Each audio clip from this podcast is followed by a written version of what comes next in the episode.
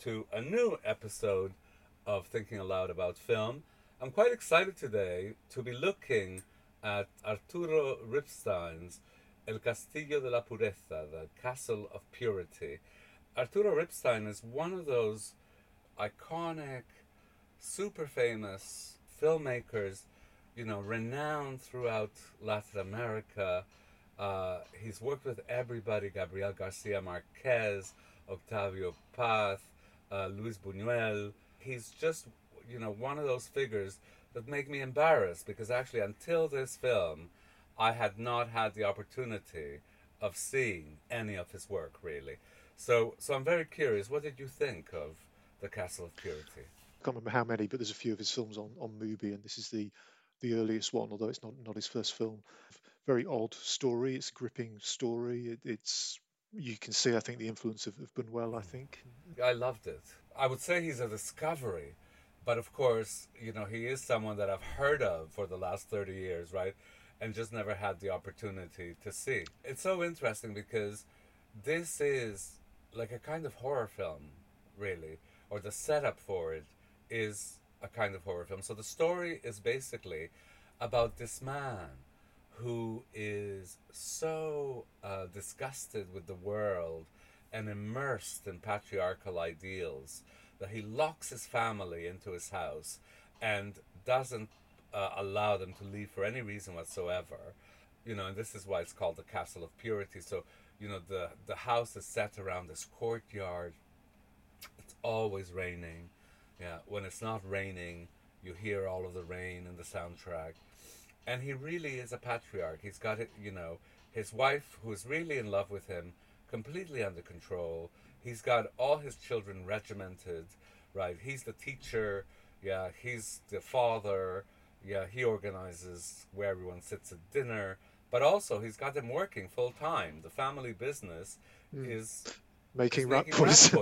rat poison which the father spends the day selling, and the rest of the family spend the day making. So that's the setup of uh, the film. Everything seems slightly creepy, but okay, until the children hit, well, more than puberty. There are three children, and there's a young girl who's, say, 11 or 12, and then an, the older sister and brother who are I, I, assume is supposed to be 16, 17, yeah. although the, the, actors look a bit yeah. older than that. So, and the whole thing culminates when the father sees his two children making out in a disused car in the courtyard. And then, kind of, you know, everything explodes, and it's like all the filth of the world is brought into his house, and so on. So, the film has like this really creepy ambivalence, right? It reminded me also a little bit of seeing Fred West Children on television. Because it's actually based on a on a true mm. story, although there are differences. So the real case, the, the guy was arrested in 1959, so 13 years before the film. The real case, he you know, he kept his family locked up. Um, they were making rat poison. There are differences in the, in the real case. There were six children. It sounds like the house was um, a lot more squalid when the police came to it. And, you know, the children dressed in rags and so on. And there's a degree of uncertainty about what actually went on in the house. People watching it at the time would be very aware that this was referring to that famous case, particularly because the father actually committed suicide in prison the same year the film came out, just, which I assume was just a coincidence. So it would have been back in the press. It would be one of those famous cases, like if you talk about Fred West or you talk about Joseph Fritzl, you know, people would have remembered this guy, this family in the same way, but it didn't strike me as exploiting the case no, or exploiting no. the family because it's, it's, it's different enough from what went on. I mean, what what I was going to say is that it reminded me of the West because uh, I, I, saw this interview and they were saying, "Yes, my father, he was terrible. He did this to me." And then, like one of the children says, "But I really love him," right? And one of the things about this film that's so rich is that you see all those ambivalences, yeah. That you know this horrible, controlling man nonetheless loves his children and is trying to do what he thinks is good for them, though actually he's not entirely in good faith, right? Because he gets to see the outside world, he travels through it, He's sexually obsessed. He goes to visit prostitutes, right? So inside, he's trying to maintain this castle of purity, you know, but outside, he's a complete sleazebag. Yeah. Mm, yeah, yeah. What did you think of yeah. that incident in the hardware store where he comes on to the young girl who refuses him and then he tells the mother that she'd come on to him? That was really interesting, and, and perhaps it tells you something about his behavior inside the house as well, that he, he's sort of blaming the children for you know, locking the children up in cages every now and again and, and for, for bad behavior. But I mean, he's a, he's a monster clearly, but he's he's a kind of comes across as a fairly suave professional mm. man, but he's, he's a monster, and you, you do see that in his behavior. The film has a fantastic ambiance, I think, you know, and uh, it's it's beautifully designed and beautifully shot.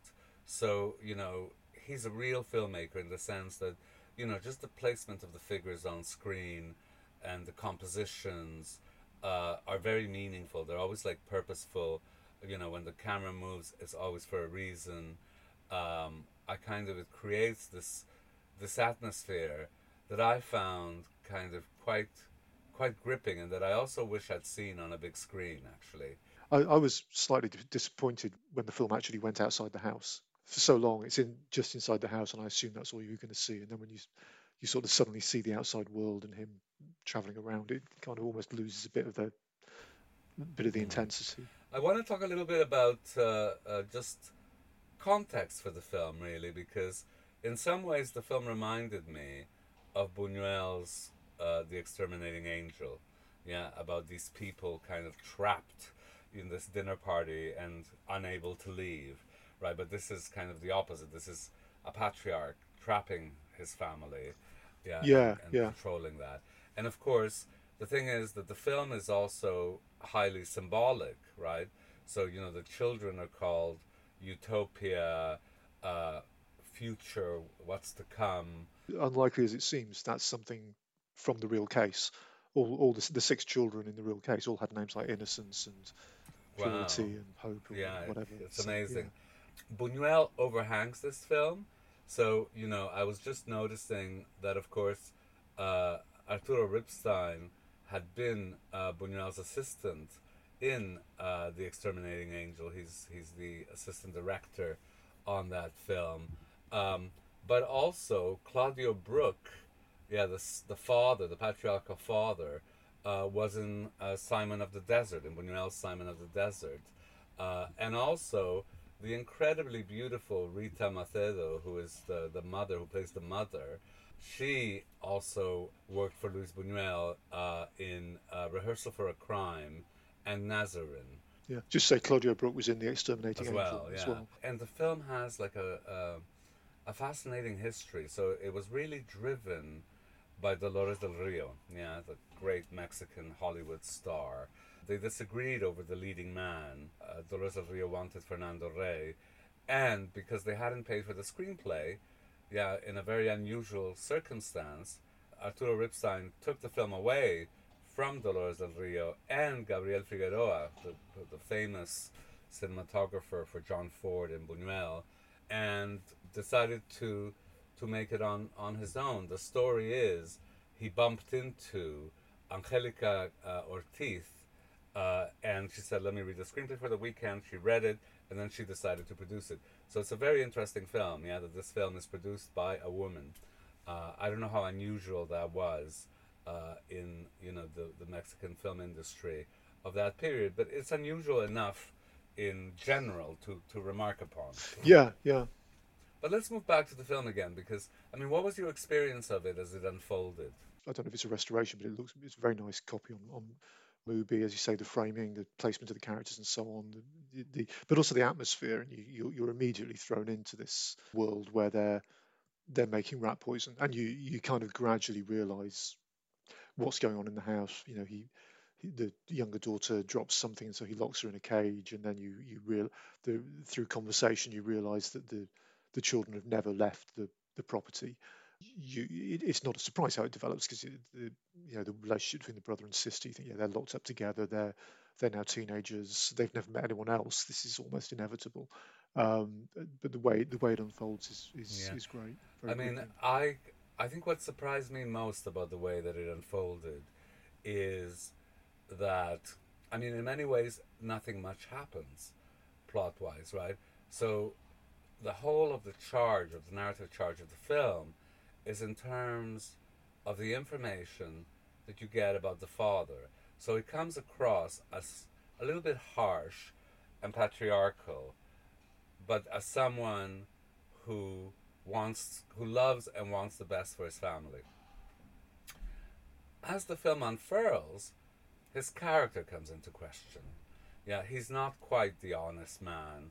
Yeah, he's in, he's inventing stories about his wife. So for a while, you get the feeling that the wife was someone with a history that maybe she'd been a prostitute or something, right? And that you know he'd he'd married her out of love and goodwill.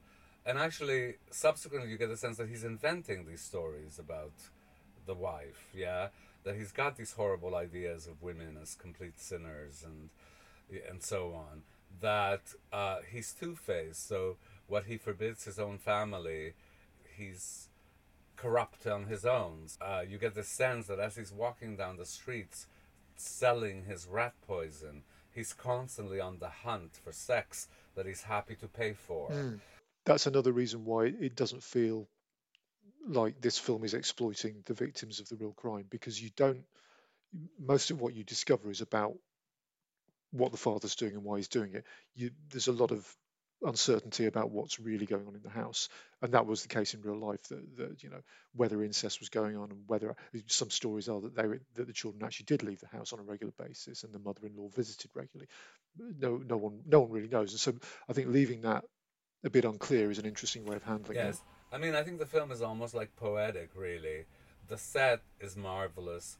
It has this inner courtyard, yeah, where um, when it's raining, everyone has to move through it and get wet and clammy and yeah, uh, everything is run down. There's a car, but with the wheels turned off, and of course, the place is inherently dangerous because the children are constantly working with poison and strychnine and yeah. right. So that kind of of clamminess, of a foreboding of death and a, a mental imprisonment and yeah, is very vividly uh, evoked. I think. I love the scenes where he's doing stuff like, you know, they're, they're having their their exercise and he's sort of they're beating a stick to keep count as they're all having to do circuit training around the living room. You know that that is an archetypal fascist image. There's a yeah, very famous yeah. photograph in Spain in the early 60s, which Almodovar uses in Bad Education, which is of a priest in all his black robes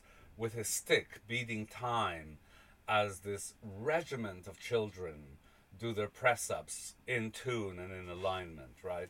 So the film yeah. kind of really evokes all of that. It's quite amazing because it's very much like a kind of a deconstruction of the patriarchy through the family, right? In this kind of almost horror vein. Like it's not quite a horror film in the sense that there's nothing supernatural about it. You know, but the the the poison the setting, the rain, the the sense of foreboding is very like a horror film. Mm. I hmm. think just the atmosphere and as you say, and the, the the sort of sinister aspects of what's going on, and you're never quite sure, you know, how it's going to end. You're unsure mm. how it's hmm. going to go. Well, um, from now yeah. on, it's spoilers, but I want you to tell me what you thought of the the the denouement. So. Uh, the eldest daughter writes a note asking for help, throws it out the window, but it gets trampled on. And actually, the police arrest the father, or they, don't even arrest the father. They ask for his permit to sell his product. And then mm. there's a misunderstanding, the, and, and everything explodes in the house. I mean, what did you think of that? I mean, it was very melodramatic. It kind of worked. And, and I think another thing it's possibly the reaction to it from viewers at the time again would hark back to the real case because in the real case the, the same happened the daughter threw a note out of the window but in in the in the real case somebody found the note and the note was how the police mm. took action um, so if you, if, if you were viewing it at the time you would perhaps see that saying oh, oh she's great she, the note has happened. But then people just trample on the note and, and it and it gets Mm. washed away. So you'd then be thinking, oh my God, this is how it, how is this going to end? You know, is it you're, you're you're then in new territory because it's not it's not going in the direction you expect it's going to it's going to go. Um, but I think it needed that that sort of well, the, the, there's two ways it ends. Fir- Firstly, there's this sort of melodramatic scene where he's threatening to kill the family and you know he sets fire to the house. Um, I mean, ultimately the family are rescued, but then it goes on beyond that, and you see the family back in the house without the father, obviously, and they're just don't know what to do. You know, it's, it's and they're kind of upset that the father is gone, um, which again appears to be close to what happens in reality. That they didn't get any support, um, unlike what, what would happen now would happen in the Fritzl case. They got they had no support. They visit, they carried on visiting the father until he died. Um, they perhaps, as happens in the film, you know, the daughter throws a note out the window, but then apologizes. Then she's got, oh my god, what have I done? um, What do you think of the last shot? So, you know, the um, family returns to the house. The camera zooms in on a close up of the mother, you know, and then there's another kind of close up on the bells that always announce the father's returning from the outside, right? Old tin cans functioning as bells. And then a kind of the image gets so close up that it dissolves, and that's the end of the film. What did you make of that? it kind of, I guess, it feels like, although he's gone, they're still kind of imprisoned in the house, um, and they're almost kind of waiting for him to to return and tell them what to do because they, their life has been so controlled by this. I mean, the way that I read it is, you know, with this great ambivalence, because of course, as soon as the father leaves, their their source of income, which they've been anxious about, how are we going to eat? Right? Nobody wants this poison anymore because, you know, there's a much cheaper industrialized version made in a factory, right? So how are we going to survive this industrial change? But and then of course, as soon as the father leaves, all the source of income and so on leaves, Yeah. right? So how will this family now survive without the father? I would say, for all the father's faults and all the terrible things he did, he he is correct about the environmental impact of the alternative product because there's a scene where he's shown the alternative product. He's like, well, but that's wrapped in Mm. polyurethane. Polyurethane will be around for thousands of years. Mine is wrapped in paper. I thought it was a fantastic ending because it added to the critique of the patriarchy. The family in a patriarchal culture is doomed by patriarchy, whether the father is there or not. If he's there, he's abusive and controlling and so on. If he's not there, they have no money.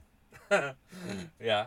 So Yeah, yeah, yeah. kind of, and I thought the film kind of pictured that in in all its complexity, really. Yeah. So I, I think it's kind of a great film, and I'm very eager to see more uh, by Arturo Ripstein. All right. Well, thank you very much for listening. We're thinking aloud about film. I'm Jose. I'm Richard. Bye bye.